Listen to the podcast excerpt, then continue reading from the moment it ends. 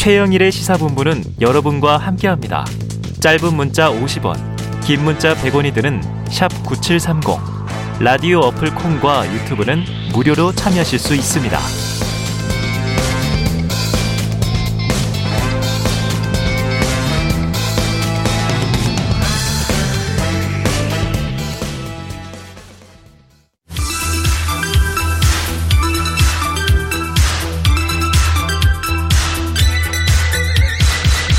네, 민심은 데이터에 있다. 숫자로 보는 민심.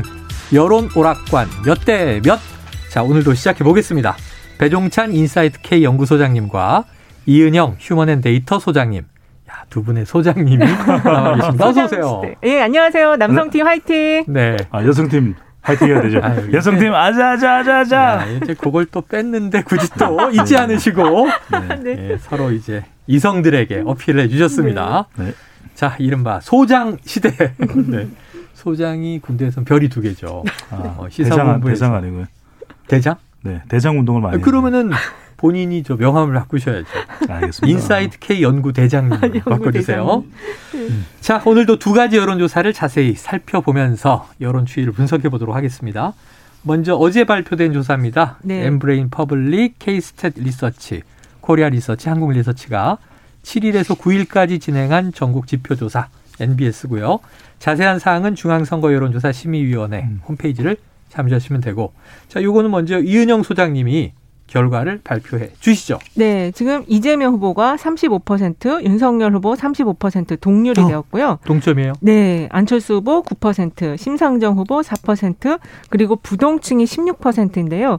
일단은 어. 그 추세선 지난 지난주, 지지난주 이게 지금 NBS 조사가 발표가 안 됐었어요. 네네. 그래서 1월 넷째 주와 비교해 봤을 때 이재명 후보는 그대로 유지를 하고 있고요. 윤석열 음. 후보는 1% 포인트 상승, 안철수 후보 1% 포인트 하 락, 심상정 후보가 2% 포인트 상승, 음. 전체적인 부동층은 18에서 16으로 2% 포인트가 줄어들었습니다. 어, 그, 그럼에도 불구하고 아주 미세한 부분들, 아, 네. 소폭 이동 부분들까지 다 짚어주셨는데 대선은 한 달도 안 남았습니다. 그렇습니다. 음, 오늘 26일인데 사실 저는 3월 4일에 사전투표 시작이면 네, 찍는 분들이 나오시니까 그렇죠. 5일을 빼면 21일 남은 거예요. 아, 예. 삼주 남은 거예요. 그렇죠. 사전투표. 네, 지지율은 초박빙인데 역대 대선에서 좀 유사한 경우가 있었나도 궁금하고 네. 대선에서 이런 현상이 지금 나타나고 있는 이유가 있지 않겠습니까? 이게 이제 음. 12년 대선하고 굉장히 흡사하게 가는데요. 아, 12년, 2012년. 네, 2012년 대선이 그때 이제 저 박근혜 후보가 당선이 됐는데 네.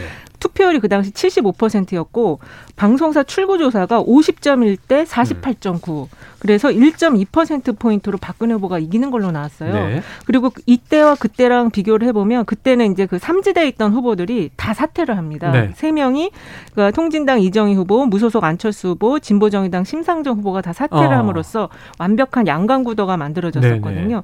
그때와 지금 비슷한 상황이고요.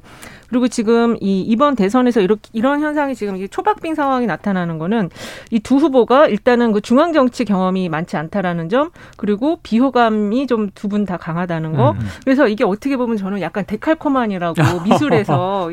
종이 접으면 예. 그거 대칭으로 똑같은. 예, 두 후보가 너무 비슷한 속성들이 그대로 똑같이 나타나고 있어서 아. 유권자들이 지금 표심을 정하지 못한다. 이렇게 보고 있어요. 근데 네. 조금 다른 차이점도 봐야 될 것 같아요. 네네. 그러니까 2012년 대선은 그때 저도 이제 어, 조사 기관에 있으면서 계속. 분석을 했는데 그래도 대체로 어, 박근혜 후, 후보가 좀 앞서는 추세였어요. 아. 그래서 뭐 전문가 10명이면은 뭐 8명 정도, 9명 정도는 박근혜 후보가 당선 가능성이 높다 아. 이렇게 쳤는데 그때랑 지금랑 다른 건 지금은 더 모르겠어요. 더 모르겠다. 그러니까 이게 역대 대선하고 네. 비교할 수가 없는 게 2012년 대선 같으면은 그렇게 이제 진영 간 완전히 대결 구도가 만들어진 것도 만들어진 거지만 음.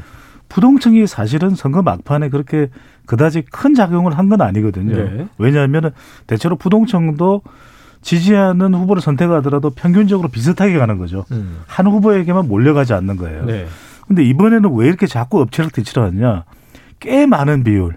MZ 세대나 여성이나 중도층이 자꾸 바뀌어요. 어.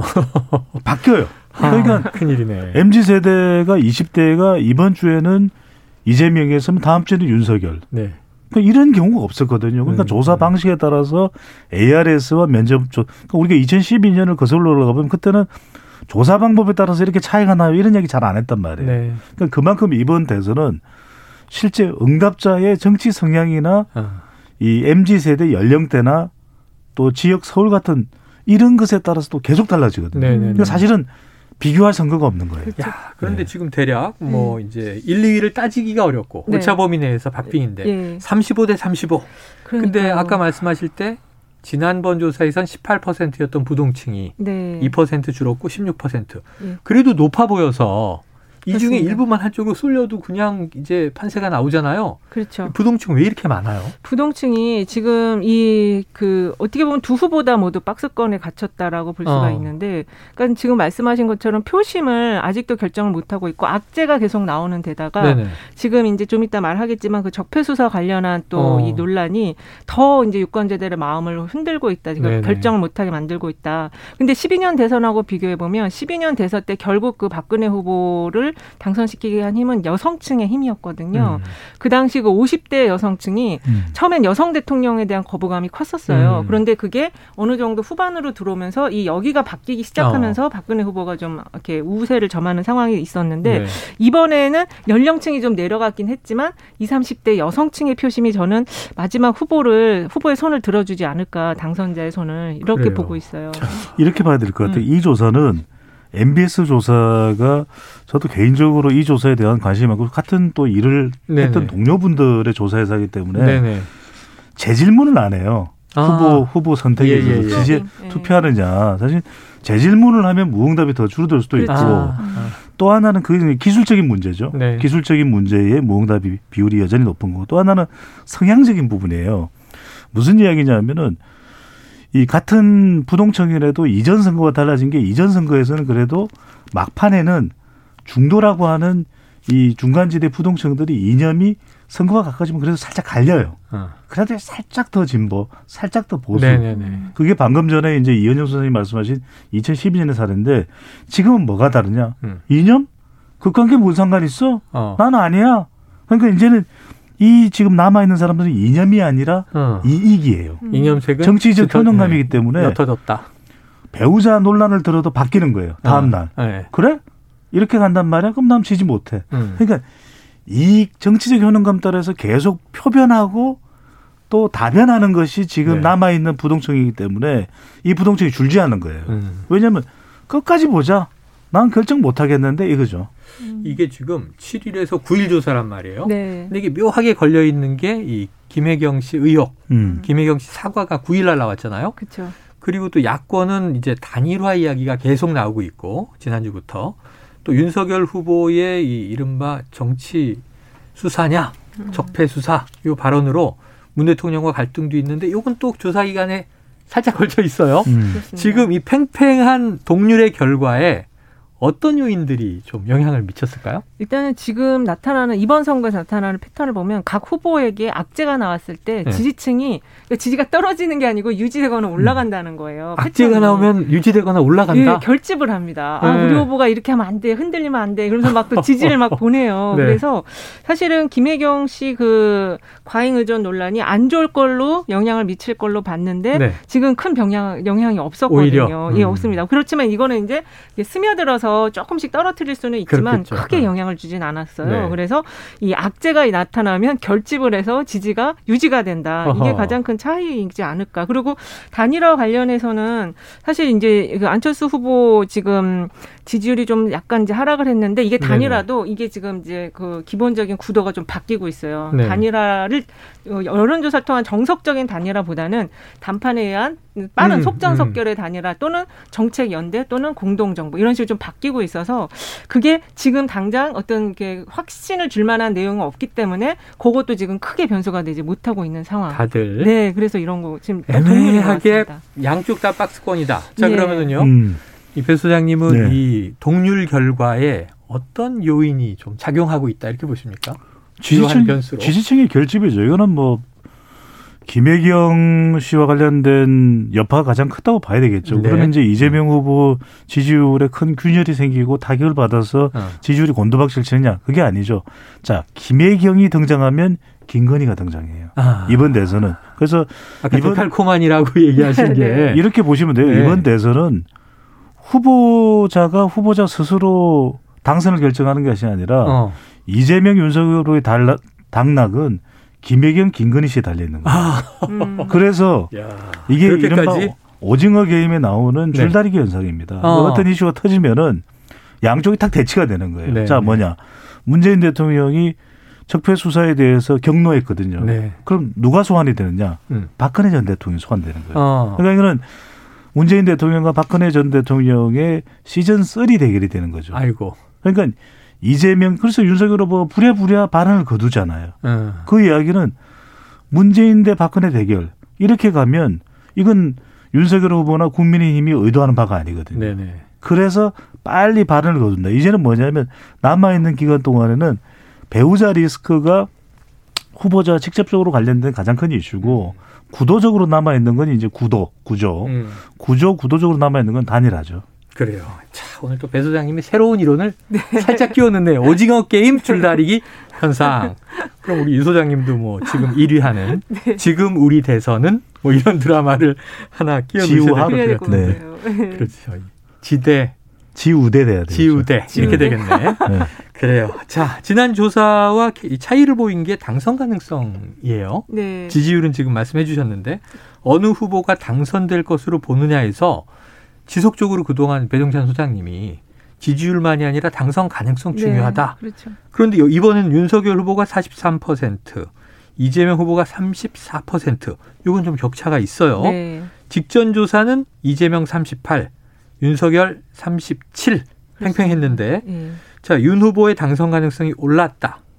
이 숫자는 뭘 말하고 있는 겁니까? 이게 이제 지금 당선 가능성이 사실 이전에는 선행 지표적인 경향이 강했어요. 그래서 후보자들의 네. 속성을 보면서 지금 지지율은 낮더라도 음. 이제 잠재된 어떤 영양 평가를 영양 평가의 지표였었는데 그러니까 나는 이재명을 지지하지만 그렇죠. 예. 실제로는 윤석열이 당선될 것 같다. 뭐 그런 거죠. 이렇게 응답을 그런 하는 거죠. 이제 다른 사람들의 생각을 반영한 건데 음. 지금은 이 투표율이 가까우다 보니까 이게 후행 지표가 되면서 아, 어, 지금 이제 그 부동층이 많잖아요. 이 네. 층이 어, 다른 사람들은 어떻게 생각하는지 살피는 그런 기간에 지금 들어간 것 같아요. 예. 그래서 그 이런 상황 속 이런 상황에서는 가장 중요한 게각 선대위의 그 선거 캠페인이 얼마나 잘 되는지 네네. 인상적인지 그리고 이 언론 보도 이 각 선대위의 그 활동에 대한 언론 보도 후보의 메시지에 대한 언론 보도에 대한 거에 음. 의해서 또 많이 이게 그 전체적인 아 그러면 누가 됐겠구나 하고 이렇게 평가를 하게 되는데 지금 상황에서는 그 아까 이제 김혜경 씨가 직접 후보 지지율에는 영향을 주지 않았지만 네. 약간 다른 조사들 보면 30대 여성층에게는 왜냐하면 이게 이제 어떻게 보면은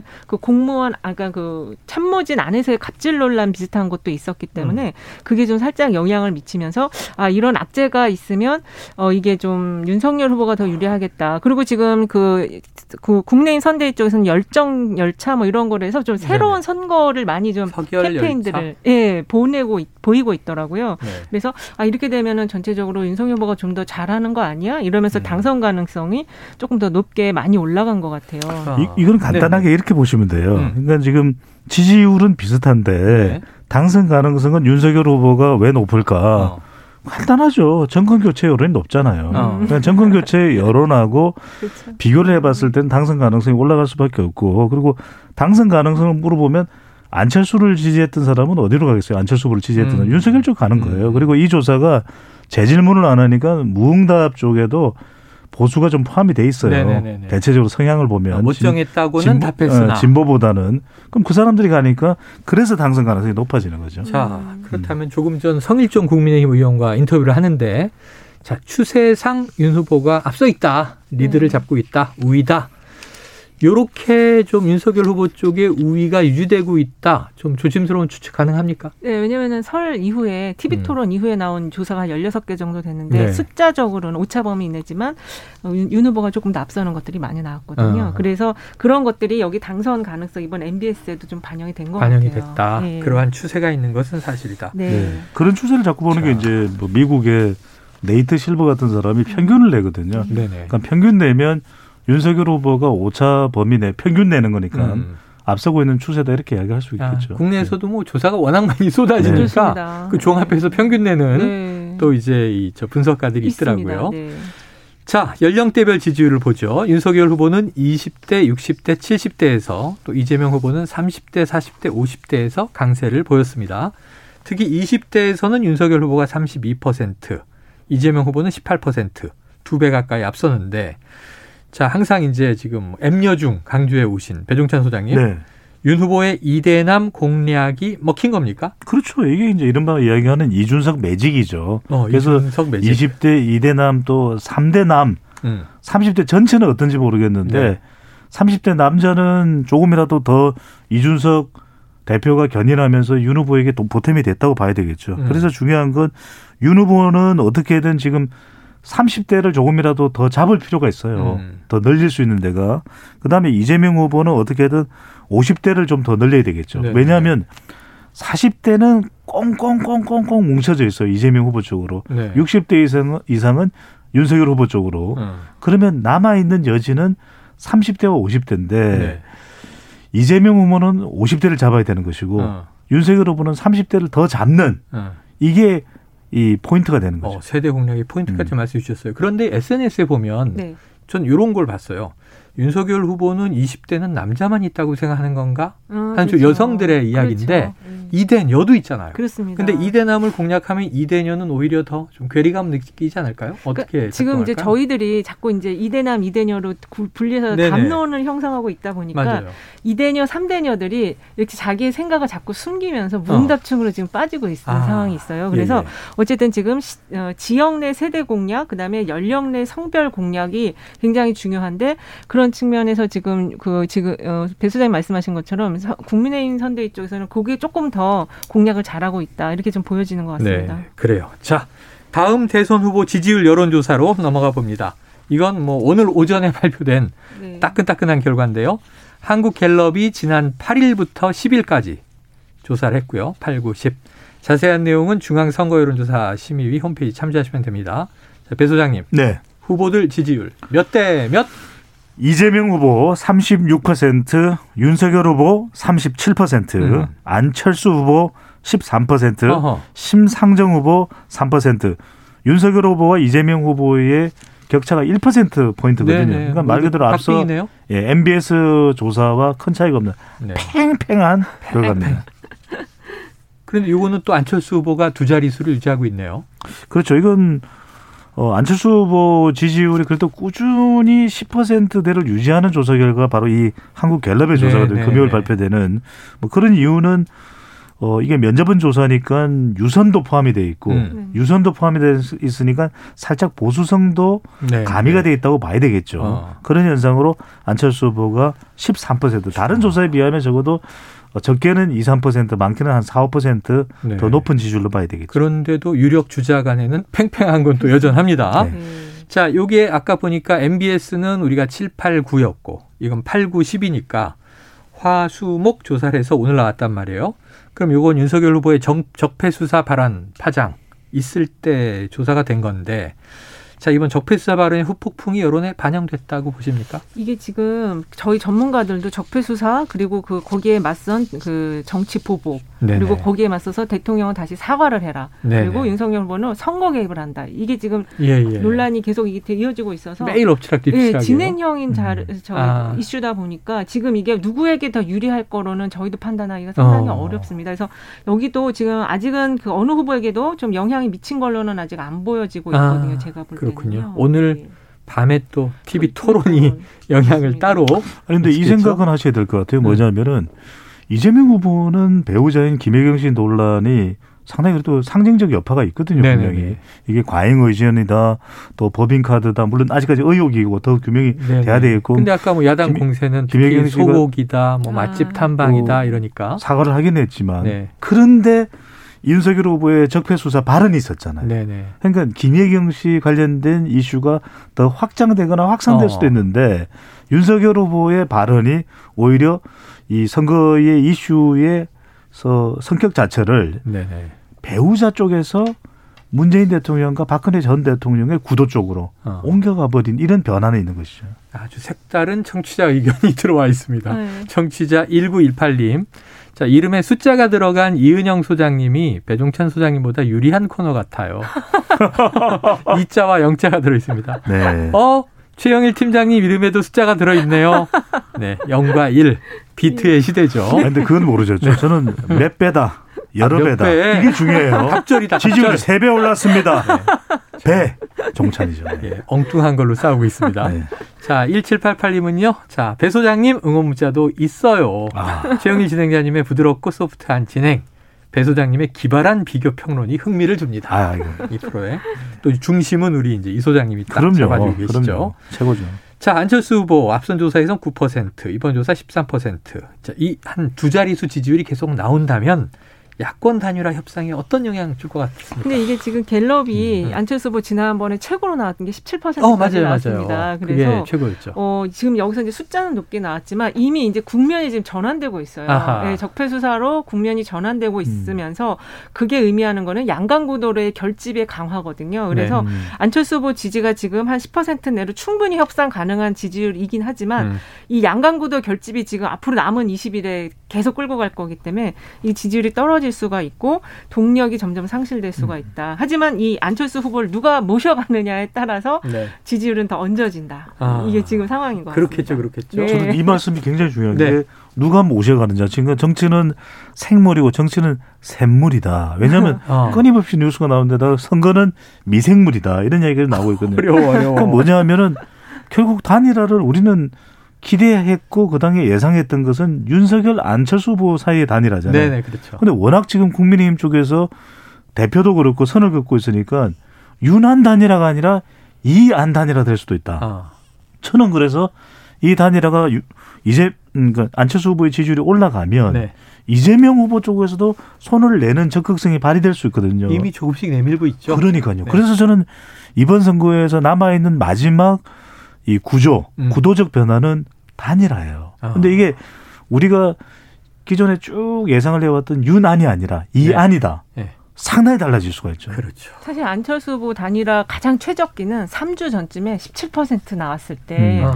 그때가 가장 지지율로는 좋을 최상. 텐데. 예, 그때 뭔가를 이 구도 변화를 했었어야 되는데 지금 조금 이제 낙엽 꽃이 펴서 지는 그 아. 흐름으로 가는 시기인 아이고, 것 아이고, 같아요. 아이고. 자, 앞으로 이제 얼마 남지 않았는데. 네. 어떻게 이 지지율에 의해서 단일화 변수가 야권 단일화라고만 말할 수도 없다. 그렇습니다. 그럼 여권 단일화도 될 있을 수 있다. 있습니다. 네. 지켜보도록 하죠.